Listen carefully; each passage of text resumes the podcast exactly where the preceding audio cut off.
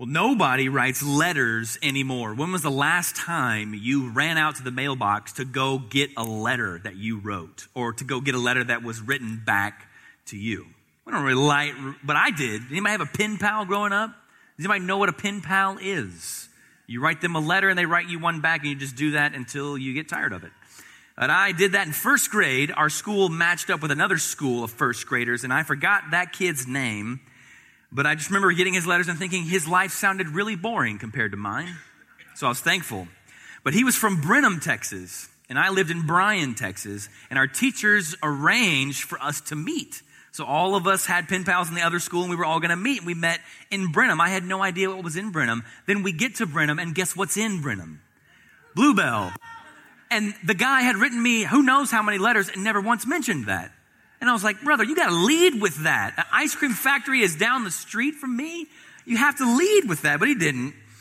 Regardless to say though that we all learned how to write letters through that whole process, right? We had to introduce ourselves before we ever met. This is who I am. This is what I look like. This is what we do. I'm sure we drew a self portrait that looked like some kind of deranged zoo animal and sent it to him. But we had to write and we had to learn how to conclude a letter, how to fill a letter. We learned what letter writing was all about, like I'm sure we all used to in school before text messaging came around. Because now that's the main ver- way we view written communication is through texting. And when texting came about, it was a great thing. We just used it like World War II telegrams, didn't we? SOS, period. The kids are rioting, period. Please bring pizza and reinforcements, period. That was it. That was the extent of your texting. They were short, they were brief, they were right to the point. But now they're this long, inscrutable run on sentence full of misspelled words and sprinkled with colorful hieroglyphics called emojis. And that's what we communicate as. And when you get a text message from somebody that you don't know, what do you say? Who dis? That's the extent of it. Who dis? This Bob. That's where the English language has devolved to in written communication. But we're going to read written communication in Romans, so we need to know how a letter works. And this first paragraph is the introduction. And Paul's going to identify himself and his message with clarity and thoroughness as to who he is and what he's here to talk about. Because these people had never met him, right? So they couldn't just get a letter from a random guy named Paul and go, let's just Google him to see who he is. Let's find his ministry online. Can't do that. So he has to tell you exactly who he is and exactly what he represents. What is the content of his message? He had to lay that out. So this first paragraph that we're going to look at in verses 1 through 7 is that very thing. Paul introduces himself and then he is quickly eclipsed by his message in this letter. So it's seven verse introduction. And this church needed to know, as we still do, that the one seeking to instruct them in the Christian faith knows Jesus. We got to know that on the front end because biblical theology and biblical living is not just something we sprinkle Jesus over the top of. No, biblical theology and biblical living is, in, is the ocean of who Jesus is. So that's what Paul has to display here because this church at Rome was largely uneducated in the things of Christ and they needed to be shown and to know that the middle, beginning, and end of Paul's message is Christ, and that's it. So he's going to lay that out in these first few verses. Let's look at verse 1. Verse 1 says, Paul, a servant of Christ Jesus, called to be an apostle, set apart for the gospel of God. What is the first thing that Paul says about himself? Paul, comma, a servant. A servant. That's the Greek word doulos, which is more literally translated slave literally, if you take that word in the Greek, it literally is a male human in a socioeconomic context owned by another, solely and completely devoted to the will of another. That's what doulos means. That's how Paul initially identifies himself. He's a slave of Jesus Christ. Too, too often in our English, American English Bibles, that word gets softened because slavery sounds demeaning and I don't really want to be that. Or maybe it's because of our national shame of antebellum slavery. But we need not soften that word as Christian because servant can kind of carry the connotation of a dignified lowliness. Like I'm choosing to do this and this has, you know, I'm kind of, you know, I could be doing something way better, but I'm choosing to kind of be this with Jesus but slave carries the true meaning of being owned by another. Now, Paul loves it, and we're going to talk about that. It's not obligatory, but he is owned by another. So that's the first thing that Paul wants to tell this church as to who he is. The primary identifier as to who he is is that he is owned by Jesus Christ. That's what he wants to be known for. He's perfectly fine with identifying himself as that. The, the, the, the, very identifier that comes after his name is not Paul MBA or Paul PhD or Paul MD. It's Paul slave. That's how he chooses to identify himself primarily with the moniker of slave of Christ. That's how he wants to be known. We know from numerous other passages that Christ does, that God does attribute real worthiness and dignity to human beings, to his sons and his daughters. We're never less than full image bearers of God. So it's not to say that we are so lowly that we have no mattering whatsoever. No, he attributes to us a sanctity. But what Paul is understanding and communicating here in this first verse is that that dignity, that worth that I have is all of grace and none of me. I didn't do any of that because I'm just a slave. I'm submitted to his will. And as a slave, he's been appointed to a unique role. Paul, a servant of Christ Jesus, called to be an apostle. Apostolos is the Greek word. All it is, it means messenger or delegate. All Paul is saying is that I am going in representation of another. I have not my own message. I did not create any of this material. I am just going bearing the message of my sovereign. I'm just the delivery boy. That's all I am. I didn't make the pizza. I'm just the one bringing it. I'm not the chef. I'm the waiter. That's what he's saying when he's saying as an apostle. And did you see how he got to be that role? He was called to be an apostle. He didn't apply for it. He didn't campaign for it. He didn't leverage his weight in the theological world to become that. And he didn't choose it either. God called him to it. You know Paul's story in Acts chapter 9. I'm going to give you the brief highlights of it in Acts chapter 9, you need to see where he starts to see where he gets so we can understand this call. So this is how Paul starts out. His name is Saul first. In Acts chapter 9, verse 1, it says, But Saul, still breathing threats and murder against the disciples of the Lord, went to the high priest and asked for him for letters to the synagogues at Damascus, so that if he found any belonging to the way, meaning Christians, men or women, he might bring them bound to Jerusalem. So that's where Paul starts in verse 1 and 2. He has, is, is breathing out zealous, murderous intentions against the people of God.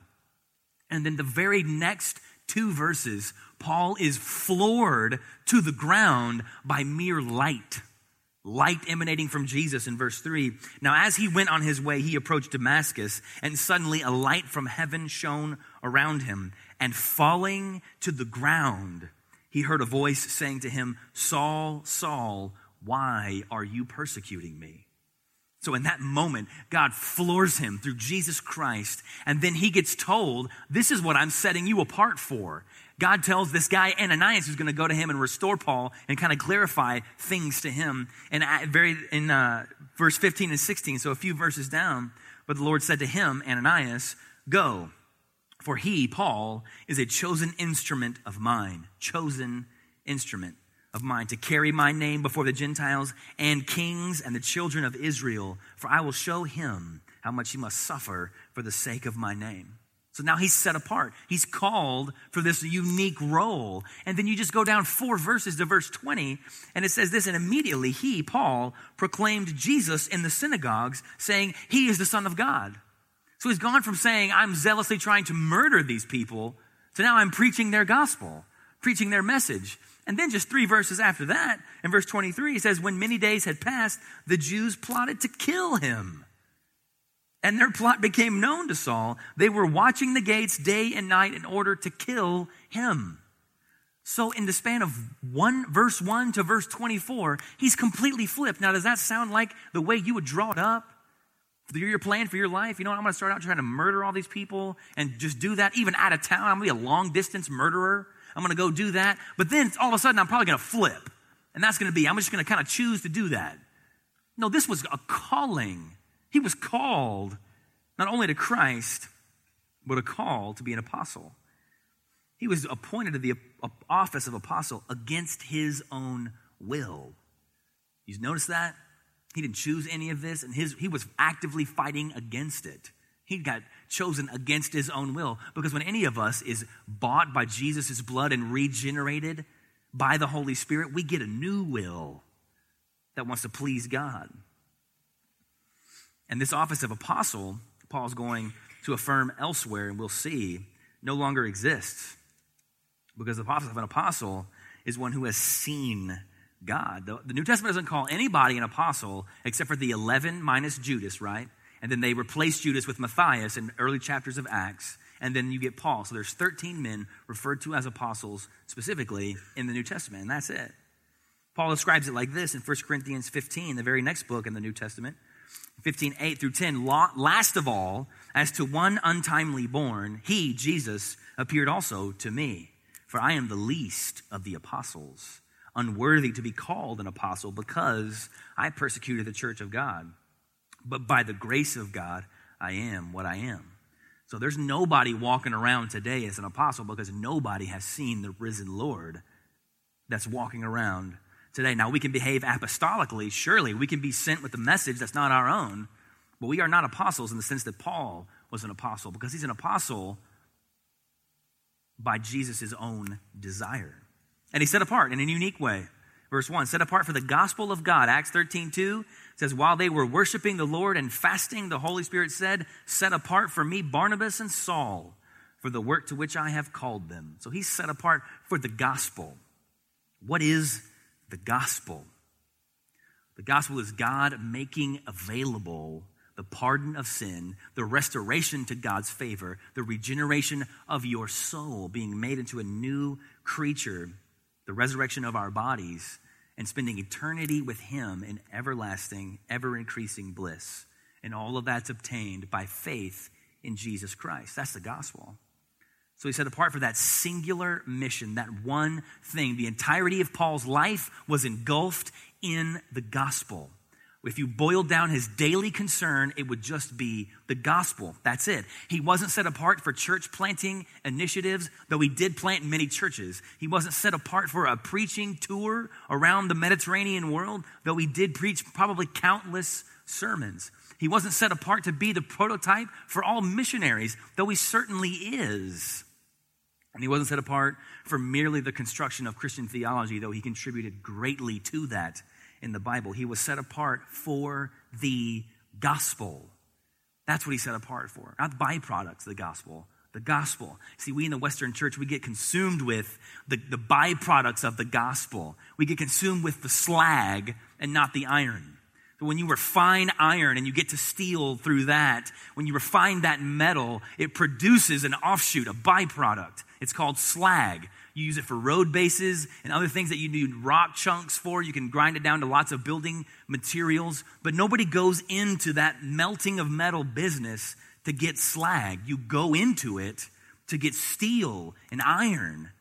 But you produce slag, and that ends up being pretty useful. So you can sell that and profit off that as well. But what Paul is saying is, I am not set apart for the slag, I'm set apart for the gospel. Now, if we are truly set apart and focused on as a church the gospel, then we will be missions minded. We will support church planting initiatives. We will care about rightly preaching the word of God. That will happen naturally if you're set apart for and focused solely upon the gospel. Because the gospel doesn't need propping up. Why? Well, verse 1 tells us. Set apart for the gospel of who? The gospel of God. If it's God's gospel, then it doesn't need propping up by any of the things that we can manifest on our own. He pulls it all up. Paul was not sent out as a herald for the good news of man. He was not saying, hey, I know we have a Bible. We kind of condensed it down, and these are the cliff notes. We're set apart for that. No, he's set apart for the gospel of God, and God's gospel doesn't need propping up. God authored and orchestrated the gospel before the foundations of the world. So, what Paul's saying in this letter is that every word, line, sentence, paragraph, concept, and idea that comes after is from the gospel of God, that it is God's gospel. They are all good news and they are all God's, which he promised, verse 2, beforehand through his prophets in the Holy Scriptures. we got to run that which, which down. Anytime we, anytime we see a pronoun, got to run it down. Which refers to what? The gospel which he promised beforehand in the Holy Scriptures and the prophets. So, what is that Holy Scriptures and Prophets? In AD 57, that meant the Old Testament. That meant Genesis to Malachi. That's what the prophets and the Holy Scriptures were. Because the New Testament was currently being written. Paul was currently writing it, as was Luke, as was Peter, as was Mark, as was John, as was Jude, as was James. They were still writing the New Testament. So this is referring to the Old Testament. So then we have to ask ourselves is Paul saying that the gospel, as you and I understand it as New Testament Christians in 2018, is available and present in the Old Testament? Is that what he's saying?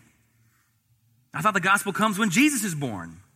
Is he saying that the people of God had the gospel before there was ever an incarnated Savior named Jesus? Is that what he's saying? That's precisely what he's saying. Well, if that's the truth, then where is the first mentioning of the gospel in the Old Testament? Where is it? Well, it's really just the first few paragraphs of your entire Bible in Genesis. We know how the book of Genesis starts, right? In the beginning, God spoke, God created, and then what? Barely a chapter and a half later, man ruins it completely with sin. It's done. And then you get cursing. And then the serpent who deceives Eve is cursed. And we see the gospel there. Let me show you in Genesis 3. Verse 15 I will put enmity between you, the serpent, and the woman, between your offspring and her offspring. He shall bruise your head, and you shall bruise his heel. This is what the church is called for a thousand, two thousand years the proto evangelium. All that means is the first gospel. Now, how is the gospel there? How is that the gospel? Let's break apart some of these things. If you have a Bible that's not uh, ESV, if you have NASB or New King James or King James, it probably says seed instead of offspring. So I will put enmity between you, Satan, your seed, and the woman's seed. Now, I didn't crush it in biology in high school, and I intentionally took none of it in college, but I at least know that biologically, in the reproductive process, women have no seed. So then, how is God saying that between your seed, male serpent, and female woman, your seed, there's going to be enmity there. Well, that's a prophecy of the virgin birth, that Christ is going to proceed naturally only from a woman. And what is that seed going to do? He's going to bruise your head. He's going to strike your head and you're just going to bruise his heel. Now, if you're out there with a snake and you got nothing but boots on, you got no gun, no knife, no nothing to kill the snake with in Texas, you have boots on, what are you going to do? You're going to smash it with your heel, aren't you? Now, you're going to do it kind of gently so you don't hurt your foot? No, it's a snake. We live in Texas. You just assume it's going to kill you.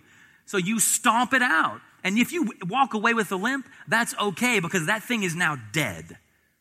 And that's Jesus, right? He's bruised temporarily at the cross, rise again, but in that moment he struck a death blow to Satan and then thus death and sin along with him.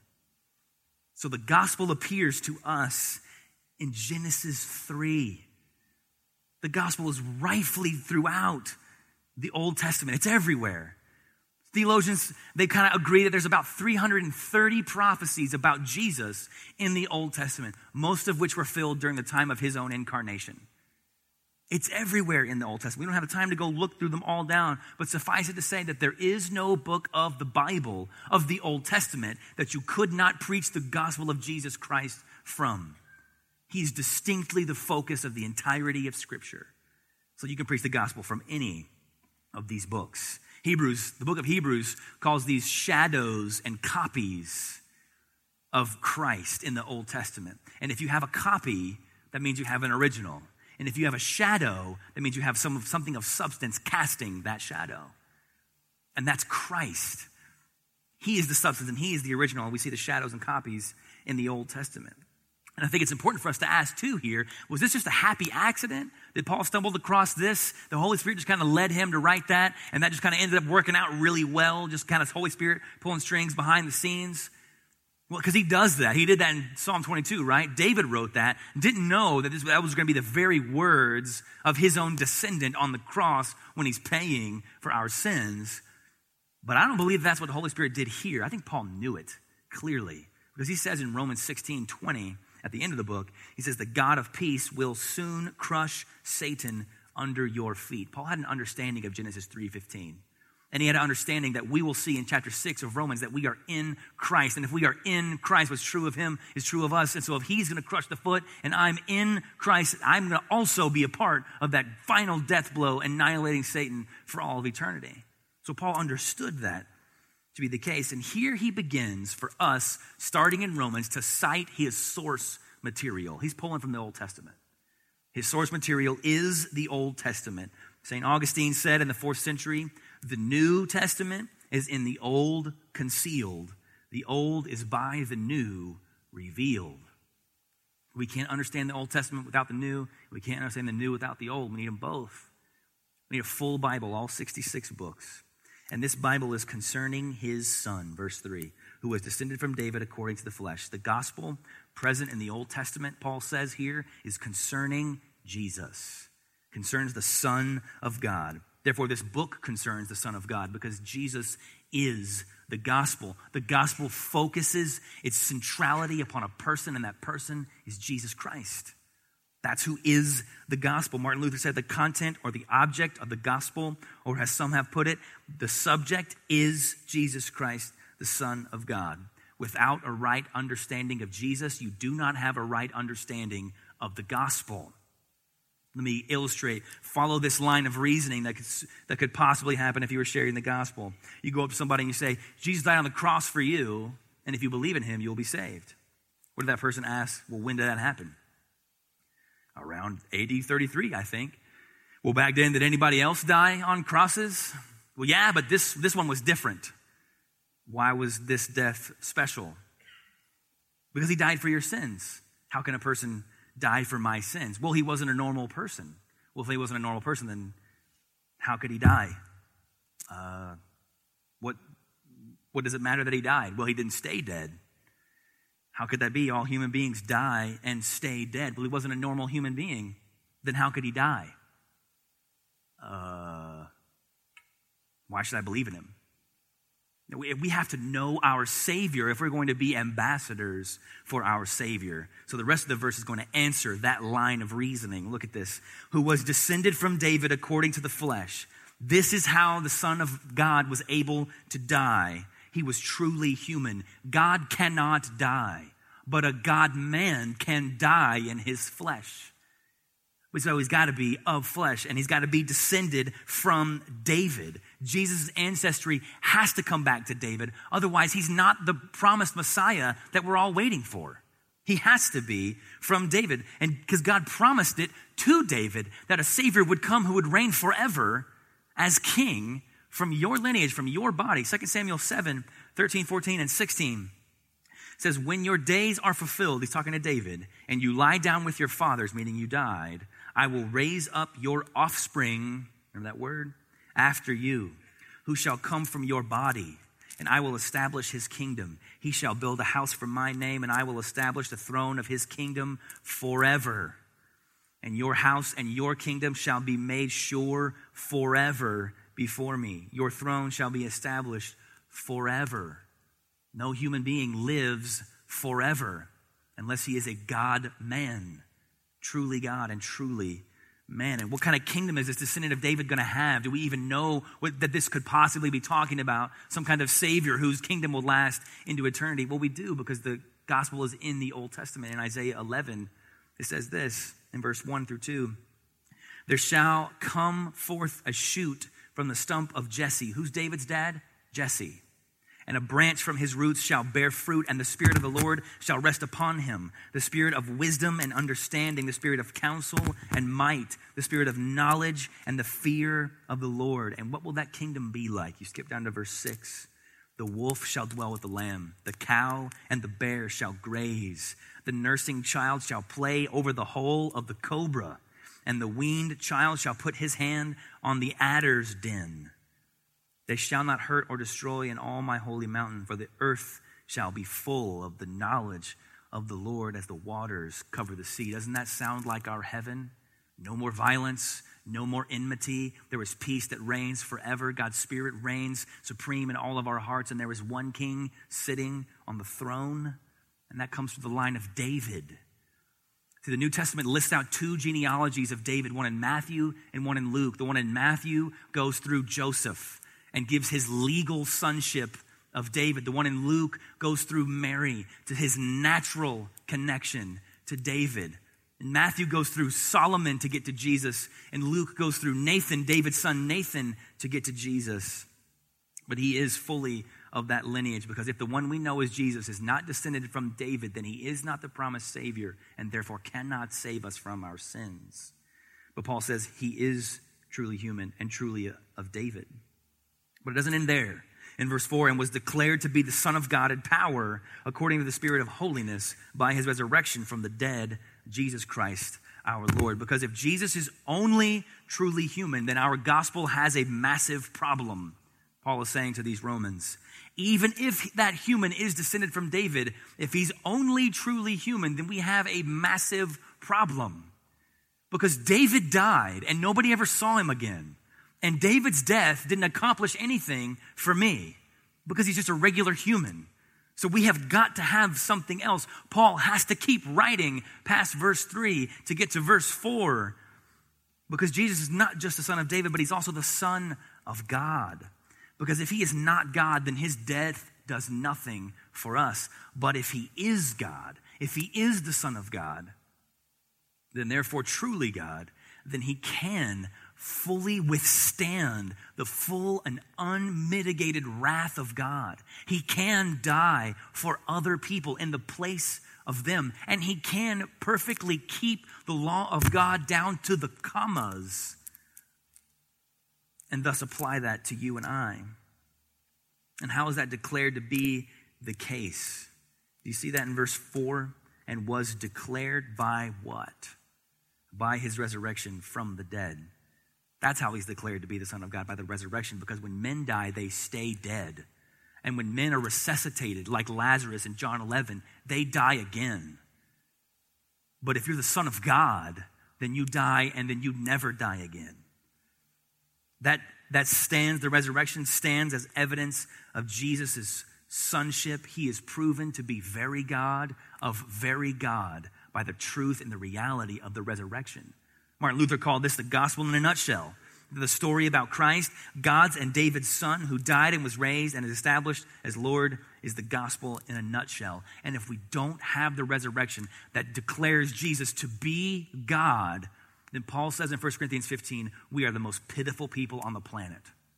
If we as Christians believe in an unresurrected Savior, then we are the most pitiful people on the planet, he says, because we're dead in our sins just like everybody else. But we're deceived beyond being deceived. But Jesus has raised from the dead, and because of that undeniable fact, we can receive grace. Look at verse 5. Through whom we have received grace and apostleship it is through this Jesus, the one who is truly God and truly man, that we can receive grace. You can get what you deserve, and you don't need Jesus for that. But if you want grace, if you're very distinctly afraid of what you do deserve, and you should be, then you're going to have to go through Jesus because he is the conduit of grace. You don't get to be loved by God unless through grace Jesus Christ makes you lovable. That's how it has to happen. That's how God's set it up because grace is unmerited, unearned favor. And that has to come through something. Dr. Donald Grey Barnhouse, the commentator, he said that love that goes upward is worship, love that goes outward is affection, but love that goes that stoops, that goes down, that is grace. And that's what Jesus does for us. And Paul knew he was saved by grace. He was made an apostle by grace. You know, he carries all of that by grace. He, of all people, is crystal clear. He did nothing to bring this about. He was in direct and, and spelled out contradiction to all that he now proclaims. So he knows his works were worthless and they were not good. He had none. He was living in comprehensive rebellion to God. And in fact, all of us were living in, in comprehensive rebellion to God. Look at verse 5 as it continues. To bring about the obedience of faith for the sake of his name among all the nations. Obedience of faith. That was what the gospel is to bring about because we were all living in comprehensive rebellion to God. That's why Paul says it's grace because you don't have any inclination toward it because naturally people are disobedient.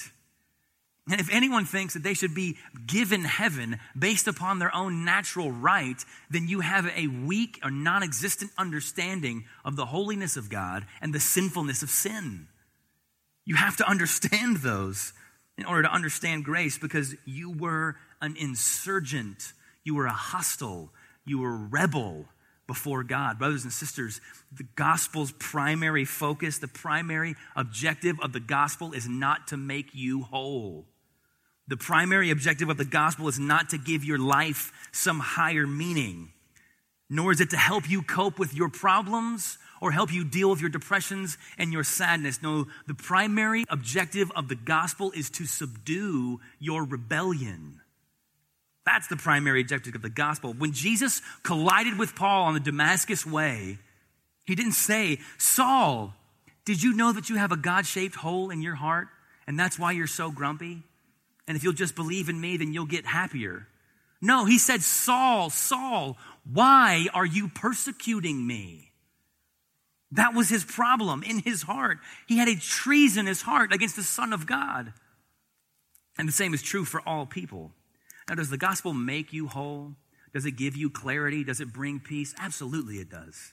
Absolutely, it does those things. But your lack of wholeness, your lack of clarity, your lack of meaning or peace, that's not what's killing you. What's killing you is your rebellious heart of sin so we need that problem fixed. You don't need therapy, you need a new you. You need a new creature.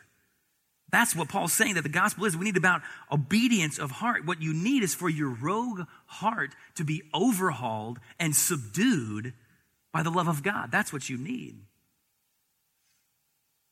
And that possibility exists for how many people? What does it say in verse 5? For the sake of his name among all the nations that that possibility exists for every single people group, and God will not bring this all into an end until there is representative of every single people group, however he defines that, in heaven. Including you, verse 6, who are called to belong to Jesus Christ, to all those in Rome. You also, Romans, were former insurgents, but you were brought to Jesus Christ, called to those who are in Rome. You see that we there? He includes them in there. So just as you understanding this introduction, Paul's identifying them as Christians because he says we, and we know Paul to be a Christian. And who are they? They're the church at Rome because it says in Rome. So you didn't need that title on top of your Bible. All you had to do is read the text that we would know who we're talking to Christians in Rome. Verse 7 who are what? Who are loved by God and called to be saints we know these are Christians because they're loved by God and they're called to be saints. Because we know how God feels towards the wicked in Psalm 11, verse 5. The Lord tests the righteous, but his soul hates the wicked and the one who loves violence.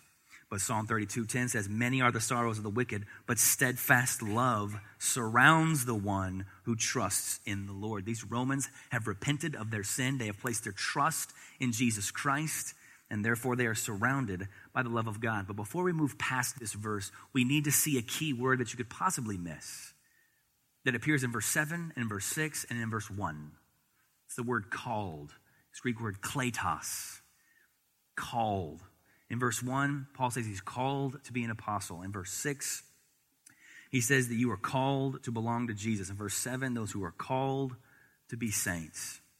We need to see that. We need to note that. In verse 1, nobody had a problem with Paul being called to be an apostle because we are often very guilty of elevating these men used of God to write the scriptures into some supernatural state where they're almost like a quasi Jesus. So we're cool with that being happening for him. But did you see that about just normal people in Rome? You were called to be beloved by God. You were called as saints. It's the same word three times. Same word. Exact same word.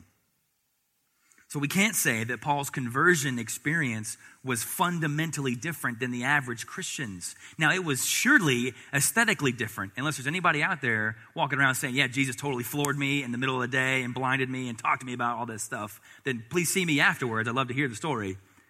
But all of us were fundamentally saved the same way. You were on a road contrary to everything true of God. You were actively opposing God. And we'll be called that in Romans 5 very clearly, all of us.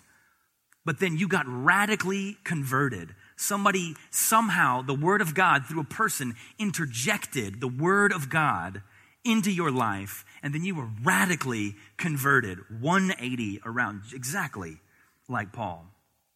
You didn't reach up to Jesus after you evaluated his viability as a Savior.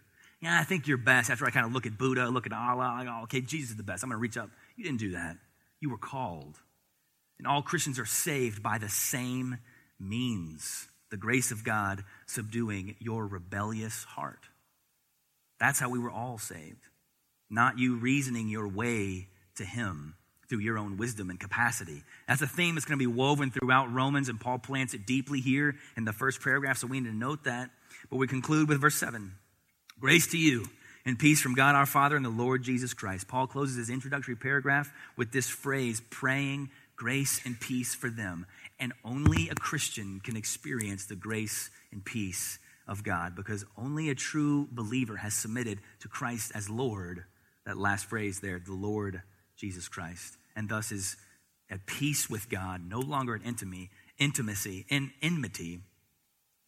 And that can only be through grace, and thus we have peace with God, our adoptive Father. So, now in this opening paragraph, in one of the most theologically dense and compacted books of the Bible, we need to note a few things.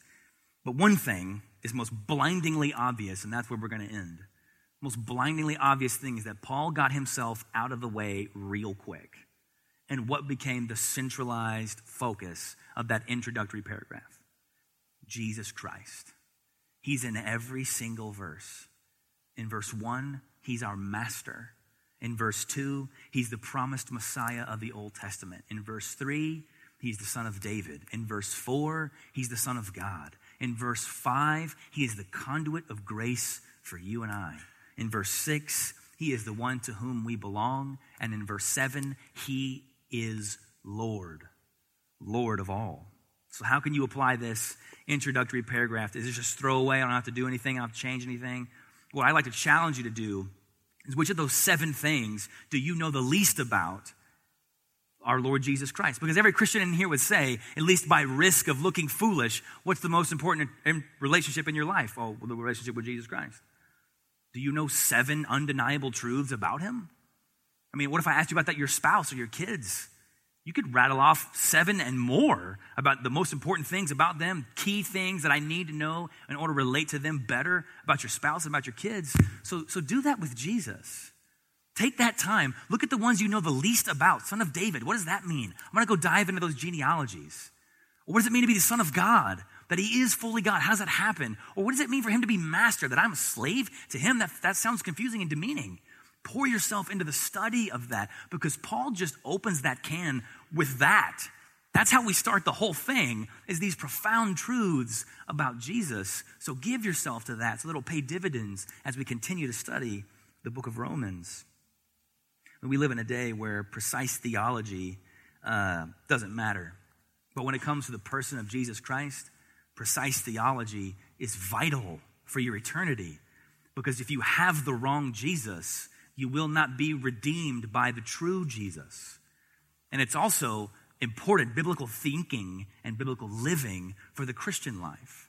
Because if the Christian life just boils down to and being conformed and being changed more into Jesus, if I don't know who Jesus is, if the image that I'm trying to conform myself to is cloudy, then I will not end up conform to him. So it's vitally important for us in the Christian life to know these truths. It's not just head knowledge, it informs our very walk, our very day to day. So spend some time studying those words of Christ. And we end with Paul's words to the Romans Grace to you and peace from God our Father and the Lord Jesus Christ. Father in heaven, we come before you as, as willing and joyful slaves. We could not break the bonds to sin and death, but you sent one, the seed of the woman, to crush the head of the serpent. And that we, and in the last of days, as we are joined with Christ as his body, will participate in the final death blow to all evil. How, we're so unworthy of that. But we joyfully call ourselves, as Paul does, your slaves, because We were slaves to ourselves and to sin and to death. And slavery to you is glorious life, fulfillment, joy, all those things that we would maybe try to pander on the front end of the gospel. But you gave us that as a byproduct, that you quelled and subdued our rebellious hearts. What a gracious gift. We could never have manufactured that on our own, but we stand in grace. Father, thank you for this text. Be with us as we study Romans. Let us be changed by it, and let us shine brighter in the darkness through having studied this great book. We pray this in Jesus' name. Amen.